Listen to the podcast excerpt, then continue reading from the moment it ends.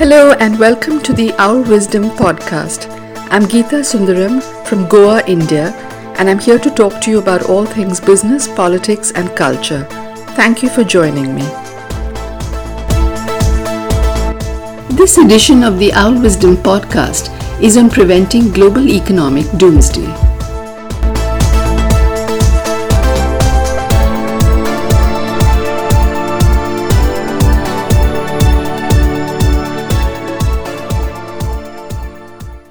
Hello, and welcome to this edition of the Owl Wisdom podcast, where we shall discuss the global economy under the influence of COVID 19, how countries are doing, and whether we can hold off economic doomsday for very much longer. Well, I have to say that five months into the COVID 19 pandemic, the world is slowly coming to grips with the severity of the spread of the pandemic and its effect on our lives. We're also beginning to realize that governments matter however uninvolved they might have been with the day to day running of the state. Sadly, it appears that most governments haven't quite been able to come to grips with the situation, and many are still grappling with the issues. Unlike a financial crisis or a simple economic recession, the COVID 19 induced economic crisis is much more complex and is a tangle of several con- interconnected problems all coming to the fore at the same time. It is also unprecedented, so governments really don't have a reference to guide them in their policy making, save for the Spanish flu in 1918 19. The Economist, in its March 26, 2020 edition, wrote an article titled The State in the Time of COVID 19, stating that governments will get larger during the COVID crisis as if it were a dire warning, when the fact is that during a crisis, countries have only their governments to turn to. The 2008 financial crisis itself was a recent reminder of how governments had to bail out banks and large companies in order to set their derailed economies back on track. Indeed, many governments were criticized for either not doing enough by way of economic stimulus or for helping Deal Street but not Main Street, which represents the real economy. In the case of the COVID 19 pandemic, the arguments for government to step in and save their populations from disease, starvation, and loss of livelihood are even stronger. However, if we look at the response of even the rich, developed countries to the COVID 19 pandemic and the ensuing economic crisis, you'd have to say their efforts have been far from satisfactory. They have a public health crisis and an economic one to deal with at the same time, but they seem to somehow politicize it all. From brushing off the pandemic as a mild flu to assuring people that all was well, from the announcements of lockdowns to publicly disagreeing with their scientists, we have watched the entire panoply of ham handed responses play out. The world has also gone from blaming China for the pandemic in the early days to praising China and some Far Eastern economies like South Korea, Taiwan, and Singapore for having successfully checked its spread. Unfortunately, China and Singapore have both seen a rise in fresh cases, although it is said to be under control. On the economic front, it was central banks that came to the rescue first in most countries, while politicians were still arguing about the size and shape that the stimulus package should take. With interconnected global financial markets, the actions and announcements of central banks ripple through most of the world, helping to calm the markets, instill confidence, and provide much needed liquidity to the financial system so that credit markets don't seize up. To that extent, one would have to say that central banks have done well to anticipate and prepare their economies against the dangers lurking ahead. In an economic sense, they are the first responders. From an expanded 186 billion US dollar stimulus by the Bank of Japan to a 750 billion euro bond buying program by the ECB, BOE's 797 billion US dollar program to the largest of them all, the US Federal Reserve's 2.3 trillion US dollars, these are said to be much larger monetary stimulus than was announced in the wake of the 2008 financial crisis. What's more, the ECB announced a second tranche of additional bond purchases of 600 billion euros at the beginning of June, taking its total monetary stimulus to help Eurozone countries fight COVID to 1.35 billion euros. As expected, the immediate effect of all the stimulus was most visible in the capital markets. If in the early days of COVID, investors were piling into US bonds seen as a safe haven, from around the end of March 2020, stock markets across the world have rebounded rather well from their lows. Led by the US stock markets, the Nasdaq in particular has done really well, wiping out its COVID losses. You can see the COVID impact here as well, since technology, healthcare, and biotech businesses are expected to perform well through and even after COVID. These sectors were the best performing, and that's why NASDAQ recovered the fastest.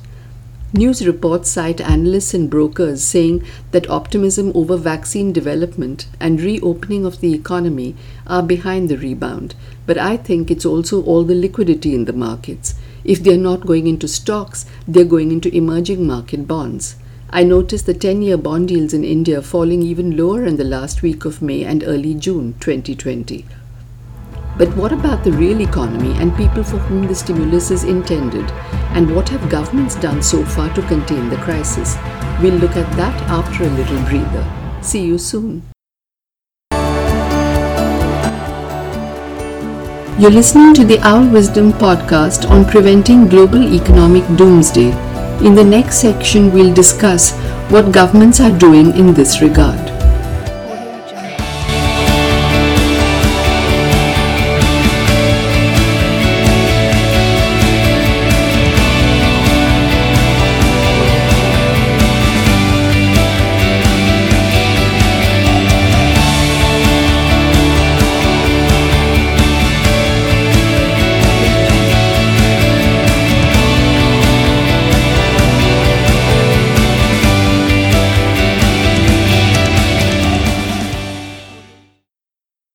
Welcome back. We're discussing the global economy under COVID 19 and what it will take to ward off economic doomsday. In this section, we'll discuss what governments around the world are doing to keep their economies running after mild to severe lockdowns were announced in several countries. In China, where the pandemic began, the government has provided enough stimulus by way of lending facilities, and according to news reports from Reuters, by March 2020, loans had surged to 405 billion US dollars as the stimulus made its way through the system. Corporate loans doubled, and household loans, especially mortgages, had rebounded, which is all a positive sign of recovery in the Chinese economy. The Economist, in its 22nd May issue, says that central and local governments in China have collectively issued 8.5 trillion yuan worth of new bonds, that is 1.2 billion uh, trillion US dollars in 2020, nearly twice that of last year and about 8% of GDP. Meanwhile, in the US and UK, governments have been announcing unemployment benefits aid to the poor, economic packages for small businesses, and finally, a plan to help businesses in industries particularly hard hit by the COVID 19 crisis, such as airlines, automobiles, hospitality, and travel. Unfortunately, in the US, not enough has been done to protect jobs, so unemployment claims and the numbers of unemployed have both soared in recent weeks. The risks of the gig economy are becoming only too clear as it takes a toll on temporary workers and independent service providers. What's more, the US has a new crisis to deal with as the country is convulsed by massive protest rallies in support of an unarmed African American man who was killed by a policeman, only the latest in a series of such racist attacks on the black community in recent years. The protests have also led to arson, looting, and rioting in many places, all of which will no doubt hamper economic activity. Trump's much touted reopening of the US economy after lockdown has ended in widespread civil unrest across the country, and he threatens to respond by sending in the military. In the UK and in Europe, things are only slightly better because workers who have been furloughed still have some chances of getting back to their jobs, Besides, the unemployment benefits announced by the UK Chancellor have been acknowledged as among the most gracious Britain has ever seen. In continental Europe, workers enjoy a little more protection, as I noted in one of my previous blog posts, and that can only be a welcome sign. Both Europe and Japan have just scaled up their stimulus packages in a second tranche to the tune of 750 billion euros and 1.1 trillion US dollars respectively. We are still awaiting details of these second stimulus packages, but it's quite clear that government stimulus packages so far have for the most part been of two kinds relief to the unemployed and furloughed, and relief easier credit to businesses. However, we know that demand for credit, especially from the worst affected small and medium businesses, is likely to be low during the lockdown, and even through the early stages of reopening the economy, will not be met with easy lending by banks. Larger companies will find it easier to raise money in the debt and equity markets as well as through bank loans. In India, for example, RBI reports that in March and April 2020, credit growth had decelerated by as much as 30 to 50 percent over the same period last year in sectors such as overall non food credit and agriculture. Credit growth to industry has decelerated by as much as 80 percent, while that to the services sector by around 25 to 30 percent. Personal loan growth seems to be the most resilient at 12.1 percent in April 2020, suggesting a 10 to 15% slowing down year on year, but it too has decelerated sequentially from 15% in March 2020, which means there is worse to come. There is a third equally important part of government's relief package, and that should be to boost consumption demand. Because while it is true that the COVID 19 pandemic first struck global supply chains, largely as a result of originating in China and then more broadly the supply side, thanks to lockdowns in most places, the more enduring impact will be felt in slackened demand across economies which means putting more money in the hands of the poor and vulnerable classes, people who have a genuine need to consume essentials, especially. In India, poor and migrant labor have been the worst affected by the lockdowns imposed, and between losing their jobs and livelihood in towns and cities and reaching their villages, they are caught in a terrible bind. Their plight worsens rural unemployment and demand, and at the same time will cause labor shortages in cities just as they are ready to resume business. This might put upward pressure on wages in cities and might even discourage investment or reopening of businesses, especially small businesses who rely on informal workers. What does this tell us about how economies should plan for recovery? Let's discuss that after this tiny break. You're listening to the Owl Wisdom podcast on preventing global economic doomsday. Coming up, how economies can recover from the crisis.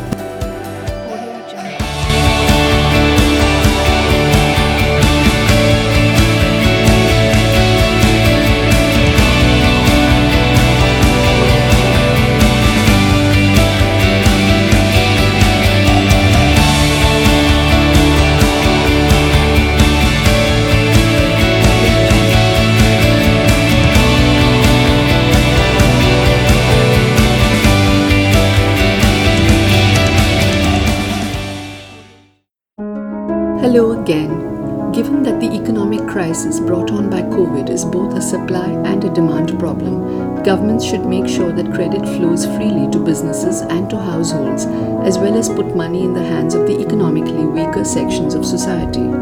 Further, they should do their best to encourage sectors of the economy that are not travel and hospitality related. Economies that are too dependent on tourism will be the worst affected so expect even more economic pain in the southern European economies that are still reeling from the euro crisis of 2012. While airlines are resuming flights as lockdowns are eased, it will be a while before people take to the skies like before. Only essential business travel will take place, I would imagine, and that too at much lower levels than before. Instead, other public transport ferrying millions of commuters every day should restart, but with social distancing rules clearly in place. Hard to expect in populous countries like India and China, especially in our crowded cities, but it is essential to strive for this as people's lives depend on it. The other very important aspect of economic recovery is keeping trade channels and supply chains open and functioning. I notice an increasing protectionist rhetoric in several countries, which is worrying. As it is, global trade has plummeted to new lows thanks to COVID 19. The Economist reports that global trade is down by a third already, and with countries so connected and dependent on each other, we can't allow protectionism to come in the way of economic recovery. Many economies have contracted already in the first quarter of the calendar year, and the second quarter is expected to be extremely damaging for most countries. In such a context, I find that the new US China tensions are most unhelpful. China's swift economic recovery, which seems possible, and I believe it will recover fastest from this crisis, should be seen as a welcome sign by the rest of the world. Both US and China, as the largest economies in the world, need to call an end to their acrimony as it affects every other country trading and doing business with them. The best way for governments to manage this crisis is to focus on their domestic economies while also boosting trade. As it is, the two year long US China trade war has already done enough damage to world trade, according to the same article in The Economist. It had also deeply slowed European economies since Trump had waged a trade war against Europe as well. In the midst of a public health crisis, when countries are all engaged in finding a vaccine for COVID 19 and are dependent on each other for a wide range of medical supplies, among many other traded goods, it is imperative that trade and international cooperation are kept open. Central governments need to also manage their relationships with local and provincial governments, to whom most of the task of managing the health crisis has been left. What is most needed, therefore, from governments is leadership and a clear plan to manage the crisis. It requires lateral thinking, clear prioritization, and an atmosphere of domestic as well as international cooperation and dialogue. President Trump apparently wanted world leaders to travel to Washington for a G7 summit this uh, summer, but his invitation was declined by many who couldn't see much sense in leaving their countries in the midst of a raging pandemic. I was thinking that in light of the current global scenario in terms of keeping trade and movement of goods and people open, perhaps what is needed right now is a special meeting of the G20 with nothing but COVID 19 on the agenda. Needless to add, it would be a virtual meeting via video conferencing, and it might yet be G20's finest moment in an hour of need. Thanks for listening to this edition of the Owl Wisdom podcast. Until next month, this is Geeta Sundaram signing off for now. Stay safe and well wherever you might be.